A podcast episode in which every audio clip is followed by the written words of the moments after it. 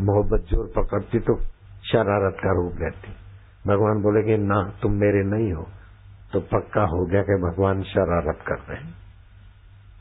भगवान बोले ना तुम मेरे नहीं हो तो तुम समझ लेना अच्छा महाराज, हम आपके नहीं तो किसके आपको हँसी आएगी भगवान और गुरु के साथ रात को बात करते करते सो।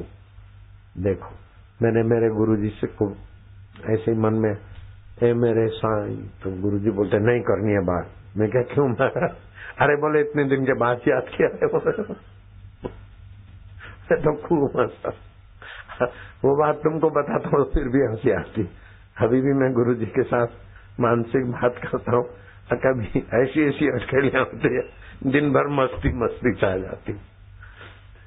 गुरु जी के सानिध्य में बिताया हुआ समय कभी याद करता हूँ तो आनंद आनंद हो जाता। ऐसे ही परमात्मा के साथ आप समय बिताओ। आपका तो मंगल होगा, आपकी आँखों से आध्यात्मिक ओरा बरसे की नज़रों से वे निहाल हो जाते हैं, जो संतों की नज़रों में आ जाते हैं।